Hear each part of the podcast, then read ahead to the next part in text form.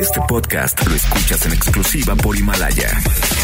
Si aún no lo haces, descarga la app para que no te pierdas ningún capítulo. Himalaya.com. MBS Noticias presenta a Víctor Sánchez Baños, el trasfondo de la política y los negocios. Comenzamos.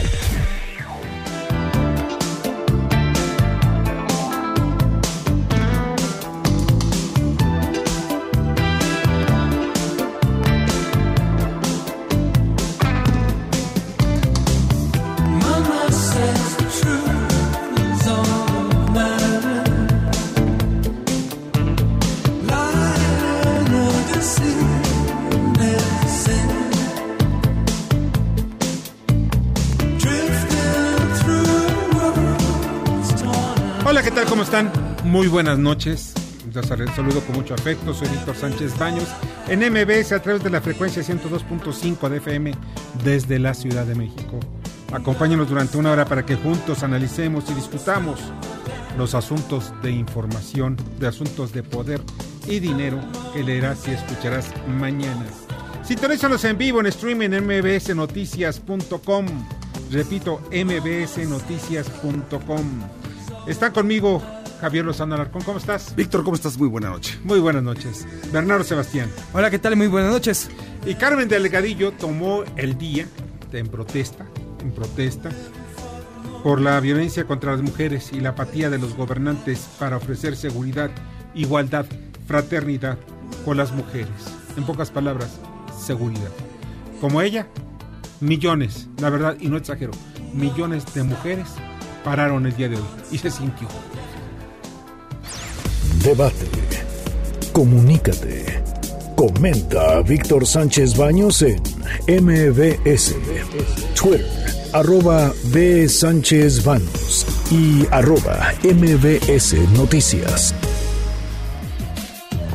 Un día sin ellas, un día sin ellas. Imaginen ustedes, se siente y se resiente.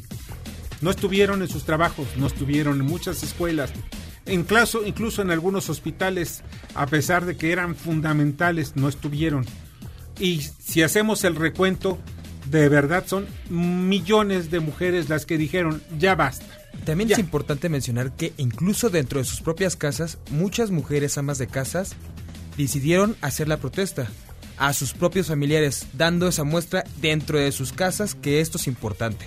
Sí, o sea, no hicieron nada. No hicieron la comida, se despertaron incluso tarde. Está bien, ¿no? Eso es fundamental. Qué bueno, o sea, A ver, de lo que se trataba es de que sintiéramos su ausencia. claro. Que se Se hiciera notar. sintió y nos dolió. Y nos dolió, sí nos dolió. ¿Por qué? Porque son fundamentales en nuestra sociedad, en las familias, en los trabajos, en los hospitales, en las escuelas. O sea, es importantísimo. Y de verdad a mí me da mucho coraje cuando a la clase política se le ocurre y dice algo así, tan sencillo. "Ah, Hay dos feministas, dos tipos de feministas. Aquellos que son auténticos y aquellos que están en contra de la, de, de la cuarta transformación. Me da risa. Empezando por el presidente. Sí, fue lo que dijo. Lo dijo Es hoy en la mañana. increíble la falta de empatía y de sensibilidad del presidente. Que en lugar de prepararse para un día como el de hoy, que de entrada en su mañanera ve sillas vacías Así. de mujeres que comúnmente están ahí. Y en lugar de tener algún gesto, unas palabras, hombre de comprensión, de generosidad, de acompañamiento. Nada. Nada. Al contrario, decir, no, es el conservadurismo vestido de feminismo, disfrazado de feminismo. No, no, no, no. Qué mal el presidente, pésimo. Mira, ¿sabes? Antes, sé- durante y después de, de- No de- sé quién de le estos esté metiendo días. ese asunto en la cabeza o si lo trae desde que era muy joven. Él era, él se dice, porque desde que muy joven estaba con luchas sociales muy importantes, sí, sí, estuvo en algunas luchas sociales, pero fundamentalmente estaba dentro de la izquierda y dentro del PRI. Pero hay algo que a mí me llama mucho la atención. En todo esto estoy viendo que se ve como que hay enemigos. Y en este tipo de movilizaciones yo pienso que el principal enemigo no es ni siquiera es el gobierno. Es un fenómeno social que existe y prevalece, que es el machismo. La marcha no fue contra él. Claro que no. Y sin embargo él se pone el saco. Y luego él se victimiza. Siempre quiere ser el niño de la fiesta. Si hay un bautizo, va de ropón Es decir, es un hombre que verdaderamente quiere ser el gran protagonista de todos los temas y marcar la agenda. En esta ocasión, la agenda se le salió de las manos. Primero, en este tema de los dos días, el domingo y lunes. Claro. Y después con el tema económico internacional. Y la verdad es que su reacción también sobre el tema eh, económico, ah, comentaremos más al respecto, pero es muy mala su reacción porque es un hombre muy poco preparado. O sea, era un gran luchador social, un gran activista, un gran, un gran opositor, pero un pésimo gobernante. Es un político, la verdad, conoce perfectamente las entrañas de la política mexicana y eso es indudable. Pero no la administración pública. No de administración. Ah, es, diferente. La una cosa es la política y otra cosa es la administración y se entiende. Para eso debía tener a los mejores administradores, a los mejores asesores, pues etcétera. Y pues parece ser que alguien le está diciendo que pues que había moros con tranchete. no, yo creo que no. Yo creo que ha de haber dos o tres personajes a su, en su entorno que, le dicen, le dicen las cosas. Pero él es muy terco, pero a lo tonto. O sea, verdaderamente estamos frente a un hombre muy terco y empecinado en sus cosas y en sus caprichos y ya nos está pasando a la factura. ¿eh? Yo creo que también hay que tener en cuenta la división generacional. Es un hombre ya de muchos años que viene de una historia en la cual él mismo pues ha vivido en Tabasco, que no es un, estado muy sencillo, sino es un estado también en el que se manifiesta mucho la división de los géneros. Y yo creo que también por su propia edad, él ya no puede cambiar muchas visiones. Pero tú crees que es muy grande, no es tan grande, tiene 66 años. De verdad, no. Lo que pasa es que está muy traqueteado. Este lo corrieron, de veras, lo corrieron sin aceite.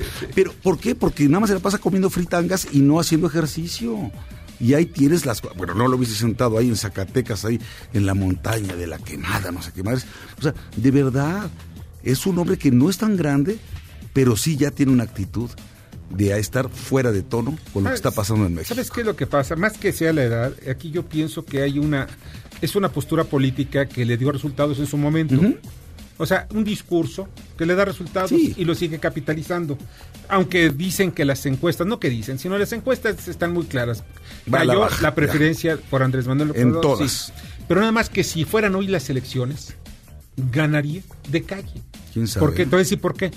Porque si estamos viendo que tendría el 48% de las, de las preferencias, él ganó con el 34%. Ojo. No es lo mismo el 48% de la popularidad que de las preferencias. Porque si ya tuvieras tres opciones o cuatro opciones, en este momento, quién sabe qué pasaría. Y si más gente saliese a votar, la verdad es que es más. Es más, no hay opciones. Es, el problema. Es el problema, que no hay, opciones, porque los partidos políticos están verdaderamente dormidos. En la chilla. ¿No?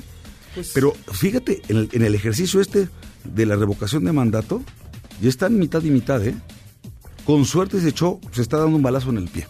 Porque para cuando llegue ese ejercicio, muy probablemente ya la mayoría quiere, o querramos, que se vaya. Pues sí, porque el poder desgasta. Pues sí. Le desgastó, bueno, de toda la historia, llegan los presidentes muy fuertes, el primer año se ve muy bien, ya el segundo año empieza a caer la, la, simpatía, ¿por qué? Porque tienes que tomar decisiones que a no todos les gustan. Y dar resultados. Claro, mira, y generalmente los presidentes no dan resultados en el segundo año, porque están preparando para las elecciones o el cierre del segundo año, para las elecciones del tercer año, que son las claves para seguir manteniendo el Congreso, cuando menos tener el Congreso. Y el discurso de que todo es culpa del pasado y el neoliberalismo y los conservadores y, y Calderón ya no le va a alcanzar. ¿eh? No, ya no alcanza. No, mira, ¿sabes qué? Ese asunto de neoliberalismo. Que, bueno, Calderón, ¿sabes qué? Que, eh, Debe estar muy contento de que le hagan tanta publicidad gratis. Pues gratis, ¿no? ¿No?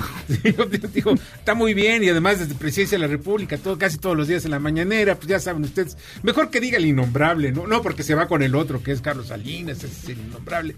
O Corcedillo, que es casi su padrino. Pero no menciona jamás a Peña Nieto. Jamás. Como si no hubiera existido.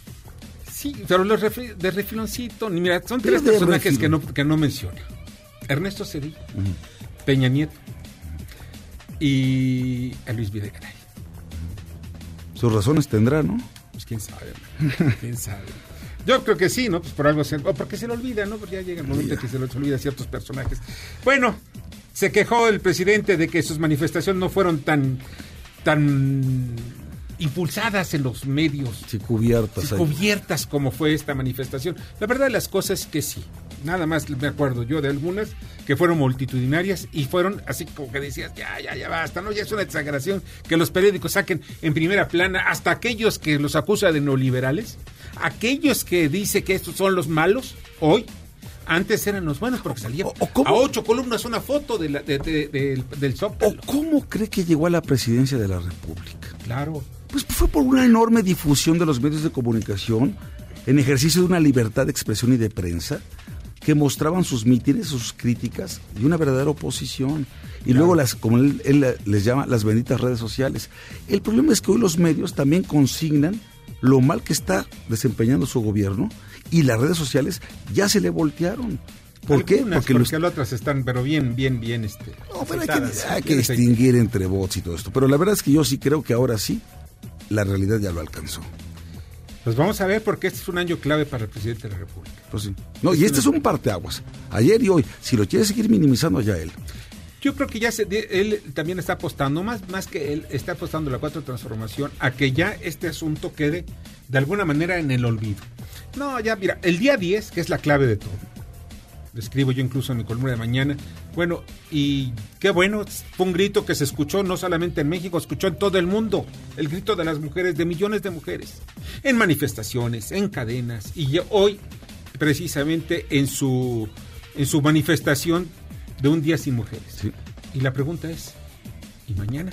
Bueno. O sea, ¿cuáles son los compromisos que hizo el gobierno? Hasta ahorita no sé de uno. Ni uno. ¿Cuál es el pliego petitorio de las de esos grupos de, de esos grupos feministas? Yo no veo ninguno. Oye, nada más hay que cambiar el feminicidio porque hay que hacerlo este muy duro y muy drástico. Sí, está bien. Y lo que decía el, el Procurador General de la República, este Alejandro. Germanera, Germanera dice, oigan, ¿saben qué? La verdad es que tenemos que modificar el asunto de feminicidio. ¿Por qué? Porque son muchas, muchos requisitos que tenemos que cumplir para tipificar el delito de como feminicidio. Y esto no le gustó a mucha gente.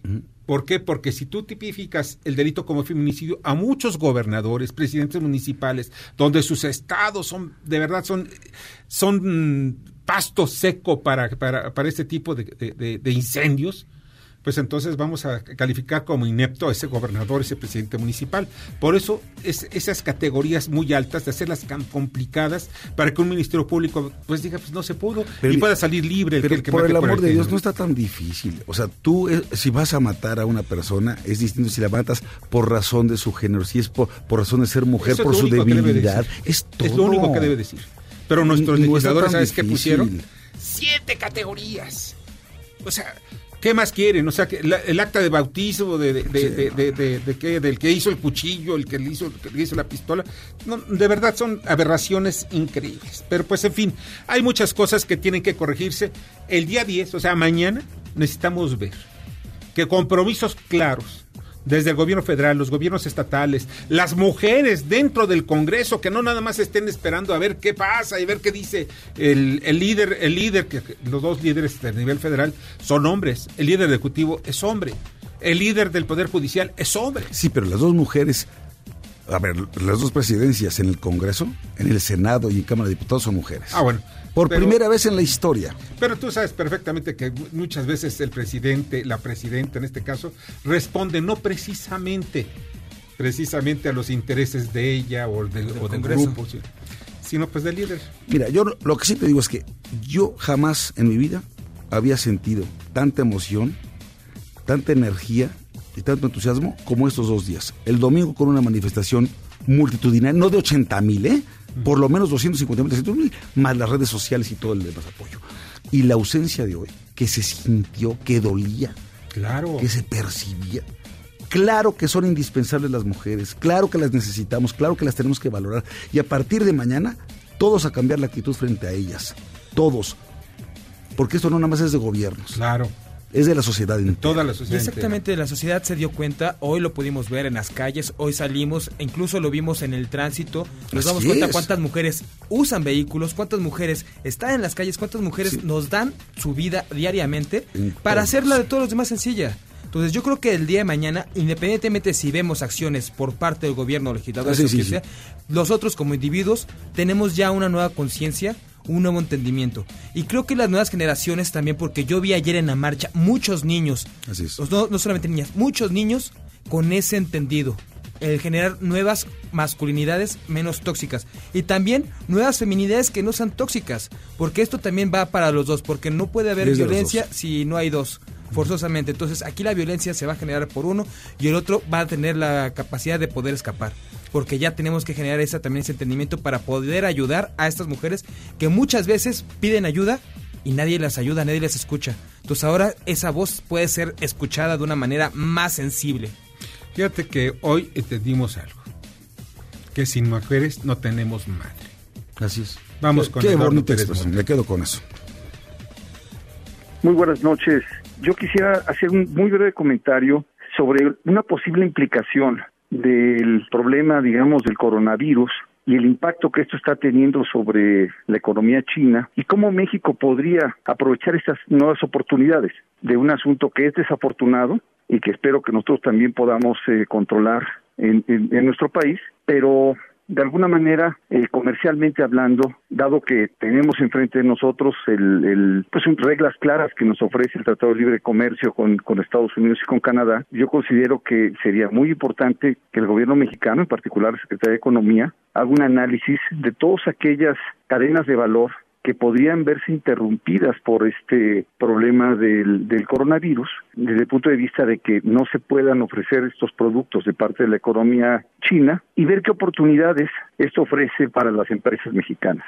Esto requiere hacer un esfuerzo importante en materia de productividad, pero también un esfuerzo muy importante en materia de identificación de aquellas cadenas donde nosotros podemos tener ventajas en la producción y en la eh, satisfacción de estos eh, productos en, el mercado de Estados Unidos.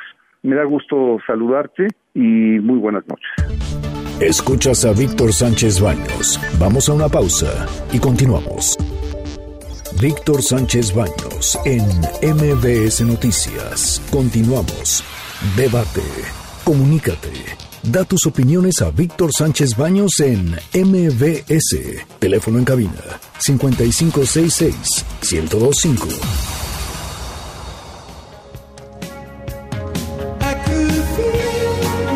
Muchas gracias que continúen con nosotros en MBS en un día sin mujeres.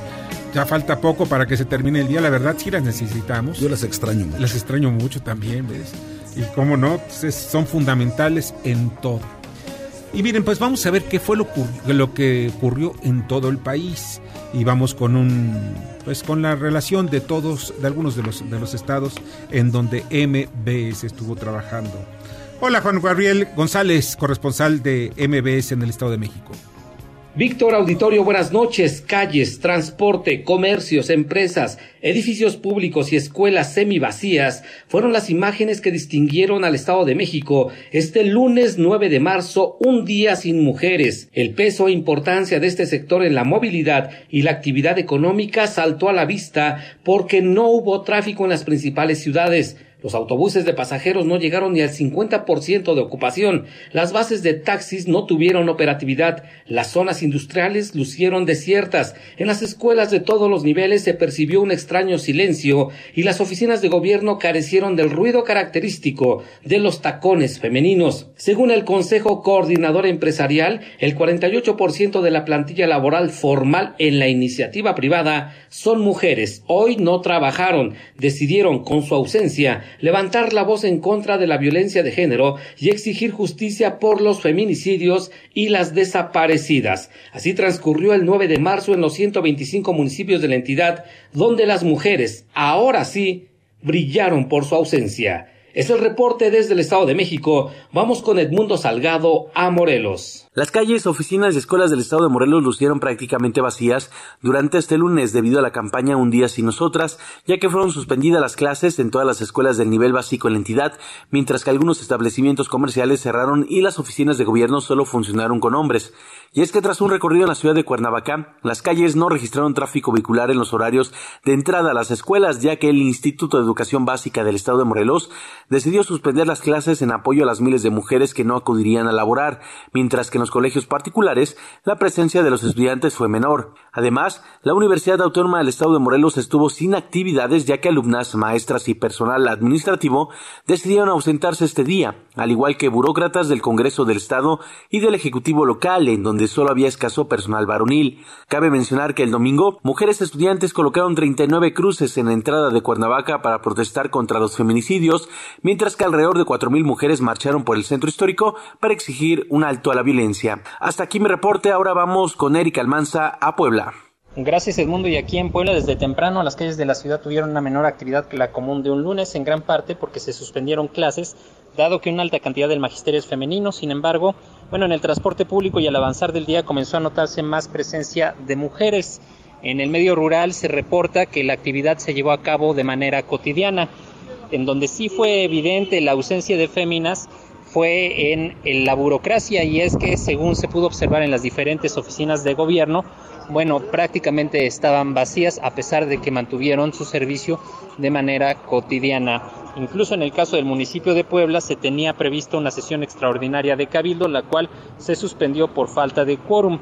En este sentido, los regidores presentes aplaudieron la actitud que tuvieron las regidoras que participaron en este movimiento Un día sin nosotras, pues señalaron que era fundamental hacer visible la importancia que tienen las mujeres en la sociedad y poner un freno a la ola de violencia que están viviendo. Continuamos con más información con Víctor Hugo Magaña en Jalisco. Gracias, Eric. Guadalajara se pintó de morado y verde ayer 8 de marzo. 35 mil mujeres hicieron historia en esta ciudad tomaron las calles para marchar por las que ya no están, para exigir justicia por esos feminicidios, para evidenciar la violencia de género que han padecido todas durante años, pero más para alzar su voz, hacerle notar a un Estado machista y con un 99% de impunidad, que nunca más tendrán su silencio. Hoy las calles lucieron semivacías y se siente un ambiente de zozobra en la ciudad. Según datos de la Secretaría de Educación Jalisco, alrededor del 50% de las escuelas permanecieron cerradas. De igual forma, las trabajadoras de los hospitales civiles decidieron parar labores una hora en protesta.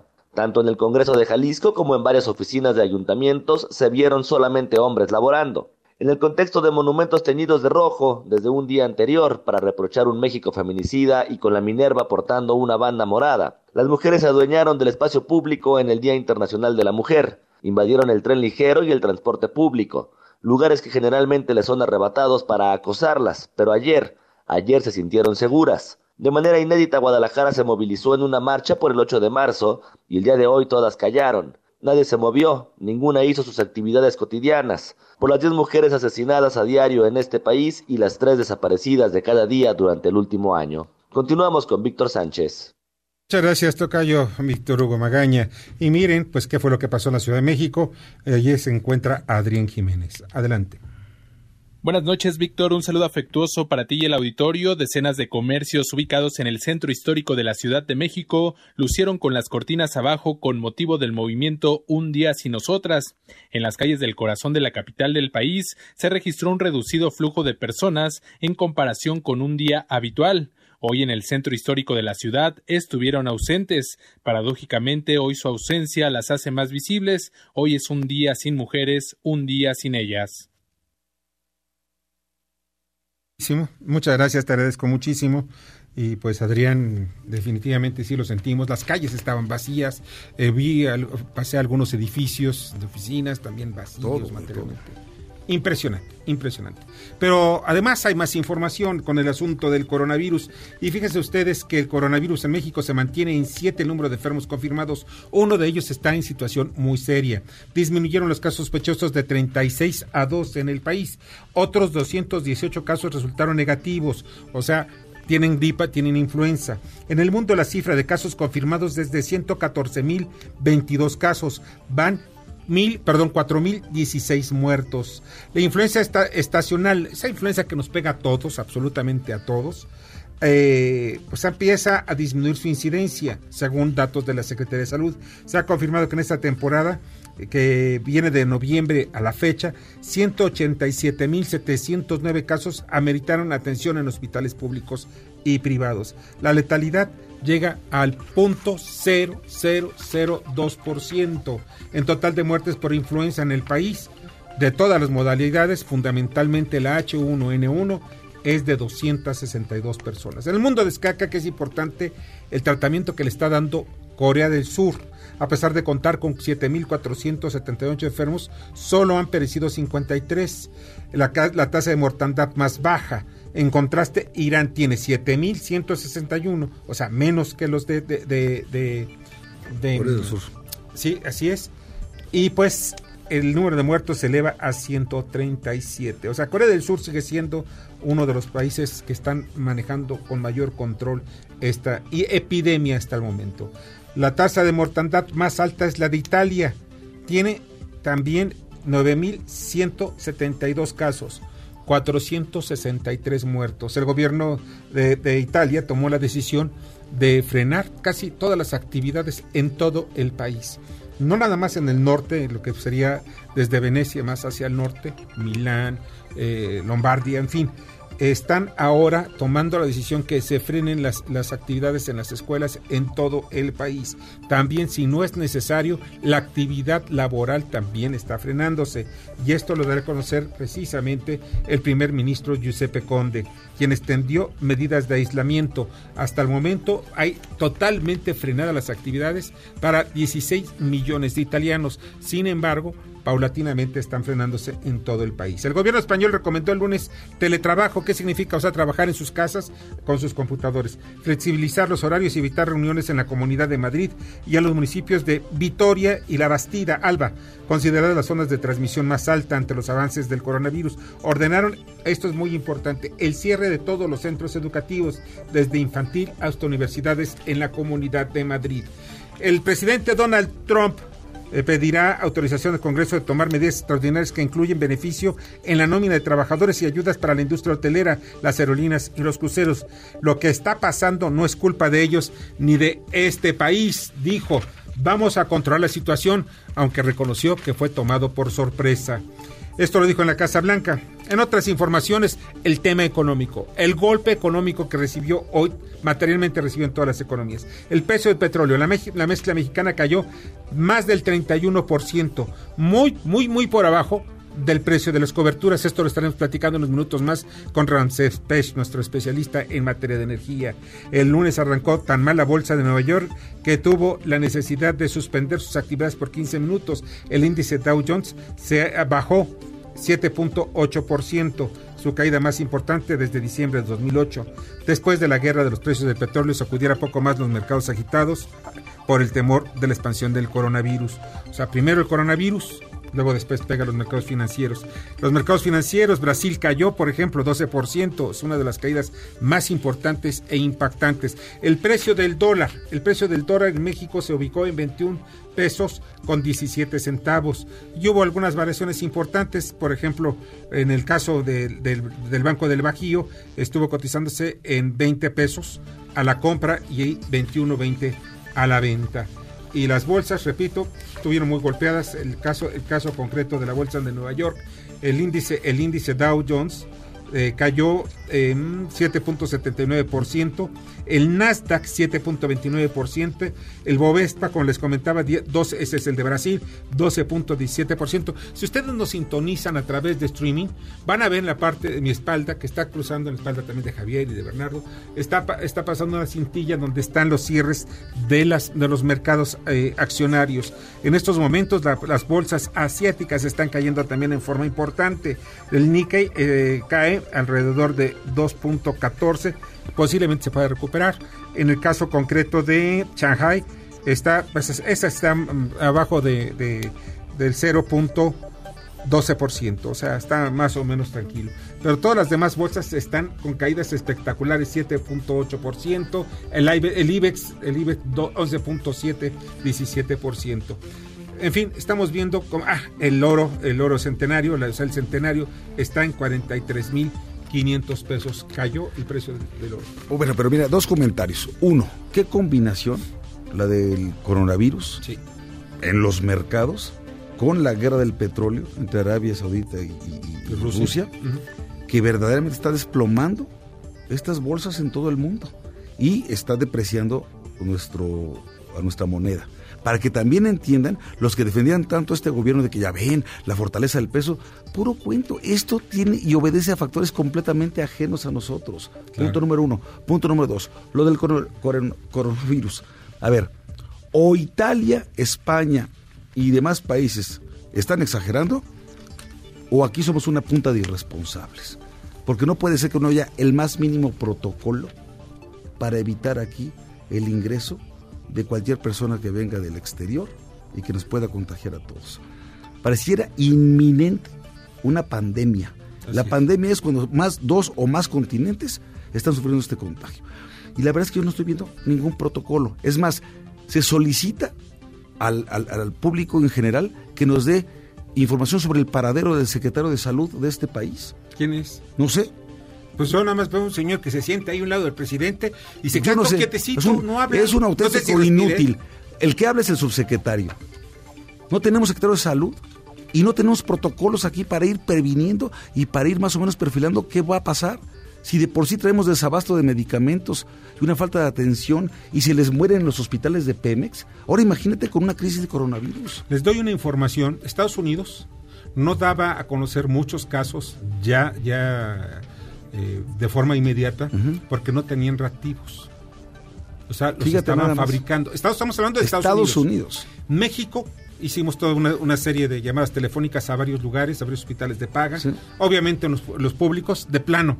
Tráiganlo y aquí valoramos. Y a los de paga también decían, tráiganlo y aquí valoramos, pero nada más que te cuesta el que te sientes, el que te venga el médico, etcétera, etcétera. Bueno, está bien.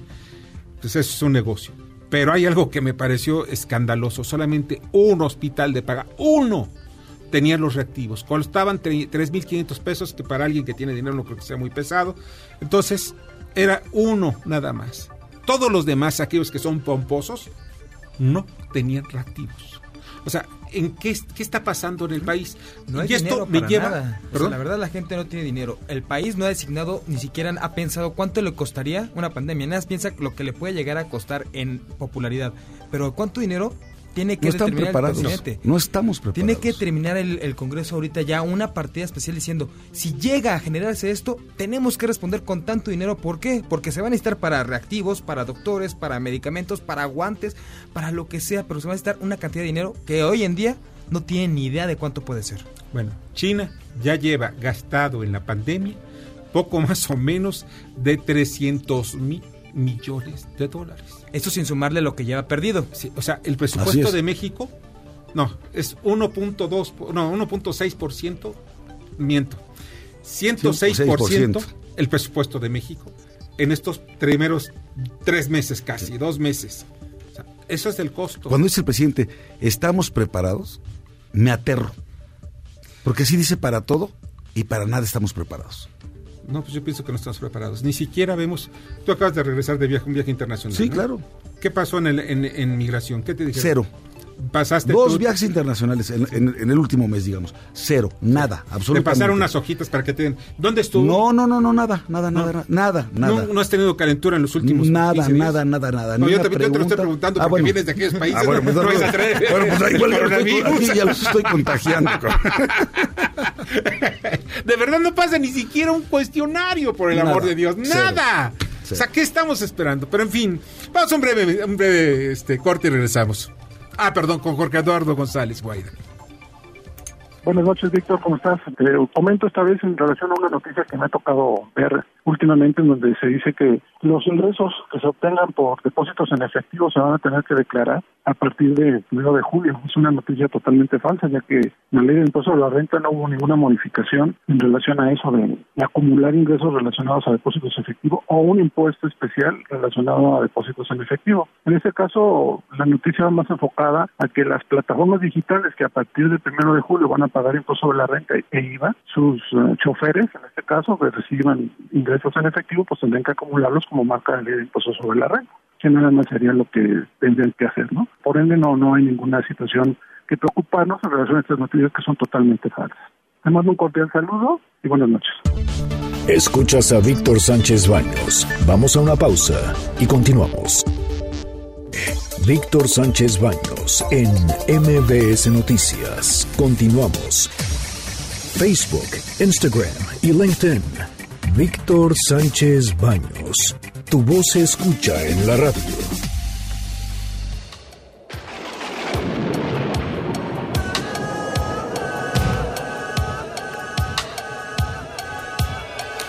Muchas, muchas gracias que continuar con nosotros en MBS. Y ya está la línea telefónica, le agradezco muchísimo a Jorge Gordillo, quien es el director de análisis económico y financiero de Cibanco. Jorge, ¿cómo estás? Muy buenas noches. Buenas noches, Víctor. Lunes negro. Así es, lunes negro. Lunes negro. Y oye, eh, hay varias cosas ¿no? que, que a mí me, me llaman la atención. De alguna manera ya eh, desde la semana pasada empezaban a darse cuenta los mercados, porque siempre los mercados se adelantan, se adelantan a esta crisis, a esta crisis petrolera. Se veía venir también de que las negociaciones entre Rusia y Arabia Saudita no llegaban a un buen puerto y era por la tosudez, yo creo que más que nadie de los árabes que no estaban, que al final quieren, decir, ah, se trata de eso, pues vamos a desplomar los precios del petróleo y Rusia también se encuentra en esa jugada. Pero, ¿cuáles son los efectos financieros que ves al final de cuentas?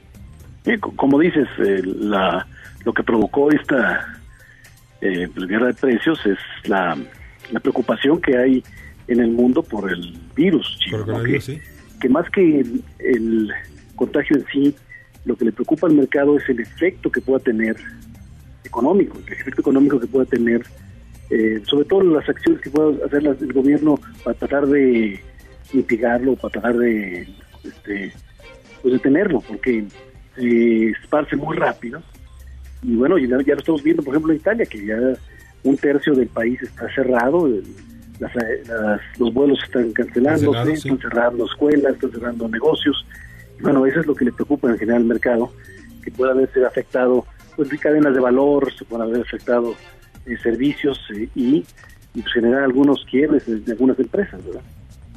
Ahora, esto, el coronavirus, es lo que estamos viendo que ya se rompieron las, las cadenas de distribución del comercio y obviamente de la producción.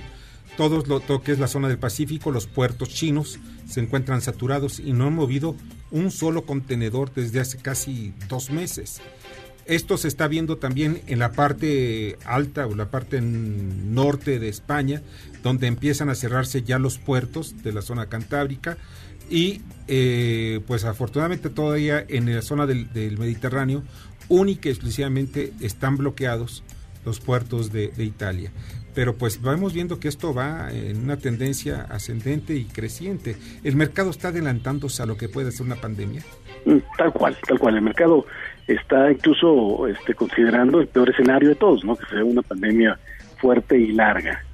Entonces, eh, los inversionistas normalmente, porque tienen esa capacidad, no se, no se arriesgan a que esto los agarre descuidados y ves corridas o ves recomposiciones en los portafolios, sobre todo comprando eh, activos que no que creen ellos que van a perder menos valor. En este caso, eh, este fin de semana se vio muy beneficiado el yen, se vio beneficiado el oro y especialmente el dólar. El inversionista por este, excelencia corre al dólar y en específico a los bonos del tesoro que todavía encuentra algo de valor eh, este a, diferencia de otros de otros bonos de, economías este, desarrolladas como es la europea que da ya rendimientos negativos ¿Tú crees entonces que vamos a ver más días negros en los mercados financieros?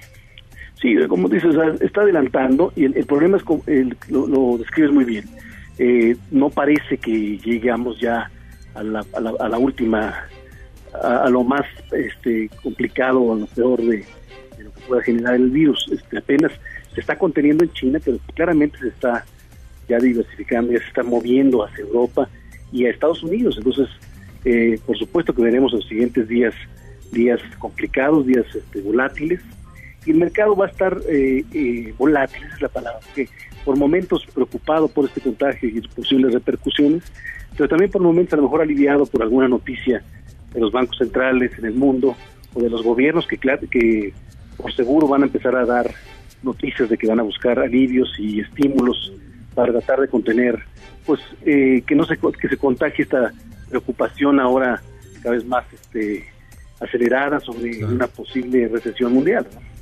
Que pues cada día está más cerca, de verdad. Pues Jorge, de verdad te agradezco muchísimo tu análisis y que haya estado con nosotros esta noche. A la orden, Víctor. Que la pases muy bien. Muchas gracias. Jorge Gordillo, quien es el director de análisis económico y financiero de Banco. Y ya está con nosotros Ramsés Pech. ¿Cómo estás, Ramsés? Bien, Víctor, ¿cómo estás? Pues no también como tú, porque tú sí sabes cómo están las cosas ahí con el petróleo y cómo vienen, ¿no? No, ¿Qué es lo que pasa realmente? ¿Qué es, ¿Quién es el que está encaprichado? ¿Rusia o los árabes? No, no, no. A, a ver, hay que dejarlo bien claro ahorita y hay que entender la perspectiva del negocio. Ajá. El mercado y la geopolítica en el 2020 nos dijo, ya no vamos a hacer guerras. Ahora lo que vamos a tener es, tu nación debe de tener el suficiente dinero para hacer cualquier frente de cualquier problema de salud, porque ya vimos que cualquier problema de salud se puede contagiar en días a varias partes del país, de- del mundo. Lo segundo es, si no tienes tampoco dinero para tener materias primas y generar energía, no vas a tener crecimiento económico. Estos dos factores van a ser los que van a seguir los próximos 30 años. Quien no tenga dinero para cubrir la salud de la sociedad en su nación y no tenga el dinero para poder tener energía, olvídate, no va a tener crecimiento económico. Ya lo estamos viendo. ¿Qué es lo que está sucediendo? Oye, México no tiene ni una ni otra. Ah, bueno, entonces ya estamos empezando por ahí. no, pues estamos terminando por ahí. Segundo, perdón, el único beneficiado ahorita de esta guerra económica de corto plazo es China. ¿Por qué? Porque tanto China, Estados Unidos y Japón tienen reservas estratégicas de crudo. Entonces China ahorita está comprando crudo. Ojo, no, no- no nos perdamos de vista. Está almacenando crudo. Porque ellos tienen capacidades, hasta ahorita lo que sabemos es que tiene de 500 millones de barriles. Hasta lo que sabemos. ¿Qué es lo que sucede? Que ahorita, acuérdense que Arabia Saudita tiene suficientes reservas internacionales y no depende tanto del petróleo, por eso se des- despetrolizó y, que- y que la compañía nacional entró a la bolsa de valores. ¿Quién sí depende del petróleo? Rusia, porque gran parte del PIB depende de eso. Claro. Entonces el beneficiado hoy en día es China. ¿Qué está haciendo Estados Unidos? ¿Lo hemos escuchado ahorita? No, hemos- no han hablado, no ha dicho nada Donald Trump. Pues porque sus reservas Porque está viendo los toros desde la baranda. Está calculando, como decimos, si los, los camotes van a estar bien cocidos. Oye, entonces esto podría ser como una estrategia de la OPED o incluso de los enemigos de la OPED para generar un, bueno, o hacer que el precio del petróleo esté bajo y poder generar reservas. Lo que están haciendo es una parte, vamos a llamarle no estratégica, sino un efecto del COVID-19. Y lo otro que hay que entender aquí en, en México es, no debemos de permitir que hayan más casos de de- del COVID-19 aquí. ¿Por qué? Porque vamos a ser, si, lo- si logramos mantenerlo eso, vamos a ser uno de los pocos países que van a ser atractivos para atraer la inversión. ¿Por qué? Porque los bancos centrales van a disminuir las tasas de interés y el dinero va a costar menos. Sí, qué bueno, qué buena. Ese, ese, ese aspecto no lo había yo Entonces, valorado. sí. entonces hay que ir pensando que tenemos que ten- per- la parte de, salud, por eso estaba diciendo, tener el suficiente dinero para combatir el COVID-19 que no se propague, porque todo lo estamos importando según esto. Entonces lo que tenemos que ver es nosotros qué vamos a hacer de largo plazo para tener el dinero suficiente para la salud, para la energía y permitir que la inversión pueda estar en este país, porque si no hay inversión extranjera directa, no vamos a tener un crecimiento económico, porque la inversión pública no es suficiente dinero para la Comisión Federal de Electricidad ni para Pemex. Supongamos lo que el dato que tú dijiste es que, nosotros, que China ha invertido más de 300 mil millones de dólares. ¿Cuántos son las reservas de nuestro país? 170 mil. En un día se nos irían. Claro. Entonces, esas son las disyuntivas que debemos de ir pensando. Y la otra, el presidente hoy en la mañana comentó que la, la cuestión es de las finanzas públicas. A ver, hay que, hay, que, hay que entender, la ley de ingresos se basa en dos puntos importantes. Ingresos no petroleros Claro, y petroleros. pues. Los petroleros van a bajar. ¿Y los porque- tributarios también? Porque los o sea, baja primero lo petrolero porque no es- el precio el precio, está bajo. pues. Segundo, como la economía está estancada y no se está moviendo el dinero, No va a haber más impuestos que generar. entonces ¿qué necesitamos? Dinero fresco, Inversión. inversión. ¿Y cómo se necesita la inversión? Con certidumbre jurídica y de largo plazo. y de largo plazo. Y lo que hay que hacer es con las señales adecuadas. Y lo que hay que hacer ahorita es planes de largo plazo energéticos donde la futura administración no los cambie.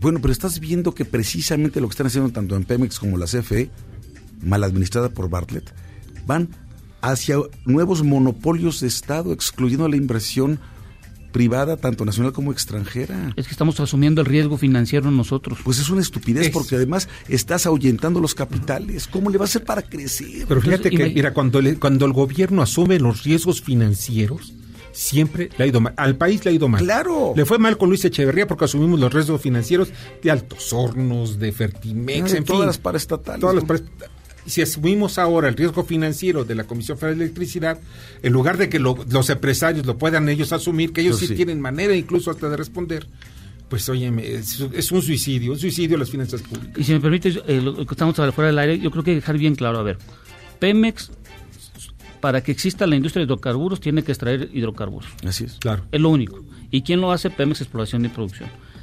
Si revisamos bien el balance financiero del 2019, Pemex Exploración y Producción tuvo un problema. Le hicieron un reverse de activos. O sea, es decir, reconocieron antes unos costos y hoy en día le dijeron, no, no te los, vuelvo- no te los reconozco, te los vuelvo a cobrar. Entonces, por eso tuvo una pérdida Pemex, que fueron más de 150 mil millones de pesos. Un dineral. Es un dineral. Entonces, cuando tú revisas los años, me pusimos a revisar todos los años anteriores, operativamente sí es rentable Pemex Exploración y Producción en las utilidades brutas operativas. Y lo vi, y lo vimos el problema porque es su financiero. el problema es que tienes que meterle dinero para incremen- incrementar volúmenes de producción y, perforar pozos. ¿Qué es lo que sucede cuando tienes un precio de barril de 25 dólares sí. como hoy? Que los pozos y los campos, por ejemplo, un campo que produce su costo de producción es de 30 dólares, ya no es rentable. El promedio hoy en día en nuestro país está entre 12 y 15 dólares de costo de producción. Pero cuando nos vamos en campos de aguas profundas, Pues es ya, no es caro. Entonces, tienes que buscar campos que sean re- altamente rentables, pero el inconveniente es, si no le das el dinero suficiente para Pemex Exploración y Producción, haga in- investigaciones de exploración, ¿cómo tú puedes bajar el riesgo geológico? Entonces, vuelvo a lo mismo, que ese riesgo geológico lo asuman los, inversionistas. particulares. Para eso eran los farm outs, eh, para eso eran precisamente las alianzas estratégicas que introdujimos en la reforma energética y que estos genios se echaron para atrás. ¿Cómo le vamos a hacer? O sea, estamos en un auténtico círculo vicioso. Y si me permites, hoy en la mañana fue una reunión, me llamó mucho la atención, estaba la embajadora de, de Noruega y dijo, nosotros tenemos que sacar la mayor cantidad de materias primas que la naturaleza nos dio, por ejemplo, los hidrocarburos, porque lo que utilizamos es el dinero por medio de los impuestos de empresas para generar la futura energía para que nos apalanquemos nosotros. Entonces, lo que estamos viendo es, ya sé que el hidrocarburo va a haber que en un momento que no se va a utilizar. Bueno, apalanquemos hoy día con ese hidrocarburo el futuro tecnológico energético. Correcto. Y una esta pregunta como que me atormenta mucho. Si se cierra o se deja de explotar un pozo, como dices, que un pozo que el costo de producción sea arriba de 30 dólares, si dejan de explotarlo y eventualmente pueden volver a explotarlo, tengo entendido de que ya no es posible porque la fuga de presión, porque ya no sale el petróleo. No, lo que hacemos es en la cabeza, que le llamamos nosotros, en la cabeza tú lo que haces es cerrar un poco la, la apertura de la salida del crudo y puedes mantener a cierto volumen de producción. O sea, tienen que seguir explotándolo forzosamente. Sí, no se porque puede para no perder la presión. Entonces, esos, esos son en las, cabe- en las cabezas de pozo lo que hacemos, cerramos y, y- y controlamos el volumen de producción. Entonces, forzosamente Pemex tiene que seguir asumiendo costos. no costos, sino que tiene que mantener la producción. Y otro dato importante, a ver, por ahí estoy escuchando que dicen que hay que produ- que vamos a meter en las refinerías en el 2023 un millón setecientos cincuenta mil barriles, o escuché ese dato. La pregunta, ¿de dónde lo vamos a sacar? Es decir, si en el 23 supongamos que está la refinería de Dos Bocas, más el 90% de las refinerías, vamos a, ten- vamos a tener 1.750.000 más 1.100.000 barriles de exportación, porque no vamos a dejar de exportación, me está dando 2.850.000 barriles. ¿Cómo le vamos a hacer en cuatro años incrementar más de un millón de barriles? No, eso no, sé- no sabes que no lo saben. Pero es dinero. Yo lo sé que es dinero. Pero, sí. y, y algo para, para resumir, a ver, una cosa importante, el dinero no conoce ideologías. Claro. Todo no es gratis. No conoce ni, ni, ni lo que es Nada. neoliberalismo ni conservadores. O sea, en el mundo nada es gratis. ¿Vale? Bueno, Entonces- como no, sí. Tres mil pesitos que le dan. 3.600 pesos como Sí. uno a los Sí, pero vienen de los impuestos que todos pagamos. Muchas gracias, Ramsés. Te agradezco muchísimo. barbaridad. Pásala muy bien, Ramsés Pech. Gracias. Vamos a un breve corte y regresamos. Oye, Escuchas a Víctor Sánchez Baños. Vamos a una pausa y continuamos. Víctor Sánchez Baños en MBS Noticias. Continuamos. Debate. Comunícate. Comenta Víctor Sánchez Baños en MBS. Twitter, arroba B. Sánchez Baños y arroba MBS Noticias. Muchas gracias que continúan con nosotros en MBS. Les agradezco muchísimo. Siempre son temas importantes los que estamos tratando. Vamos a las columnas político-financieras que leerán ustedes el día de mañana en los periódicos diarios de la Ciudad de México.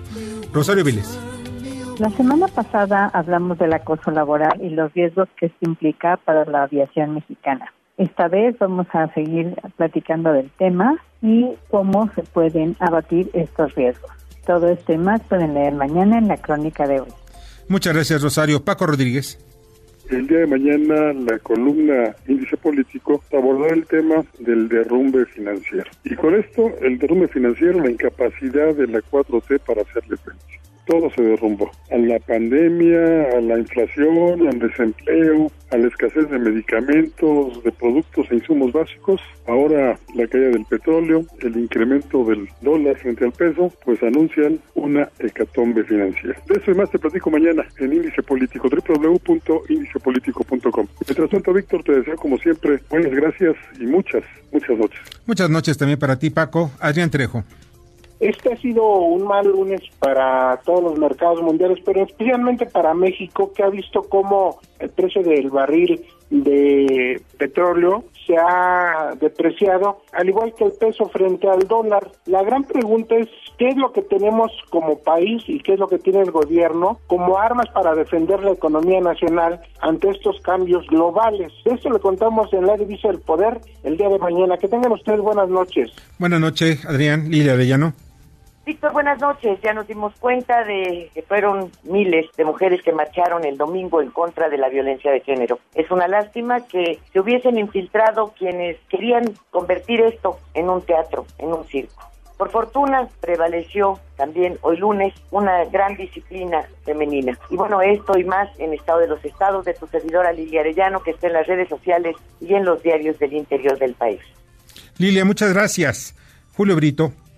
Una vez que el presidente de la Cámara de Senadores Ricardo Monreal señaló que se iba a respetar los acuerdos y conclusiones que surgieron en el Parlamento abierto sobre su contratación y que afecta a más de 7 millones de trabajadores, resulta que el senador Napoleón Gómez Urrutia, que participó en el debate, se echó para atrás y quiere desconocer los compromisos para imponer su agenda de criminalizar el outsourcing. Esto y otros temas en nuestra columna Riesgos y Rendimientos que se publica toda la semana en el periódico La Crónica de Hoy. Muchas gracias, Julio. Buenas noches. Mauricio Flores. Mañana les contamos por qué las cosas no podrían salir mal aquí en nuestro país. Cuando tenemos enfrente una crisis global que parece avanzar a pasos agigantados, precisamente por el tema del coronavirus, pero también por los precios del petróleo, aquí parecemos empeñados en patear la inversión extranjera y la inversión privada. El caso específico, Constellation Brands, allá en Mexicali. Los detalles aquí, gente detrás del dinero, periódico La Razón. Gracias, Mauricio. Buenas noches. Darío Celis.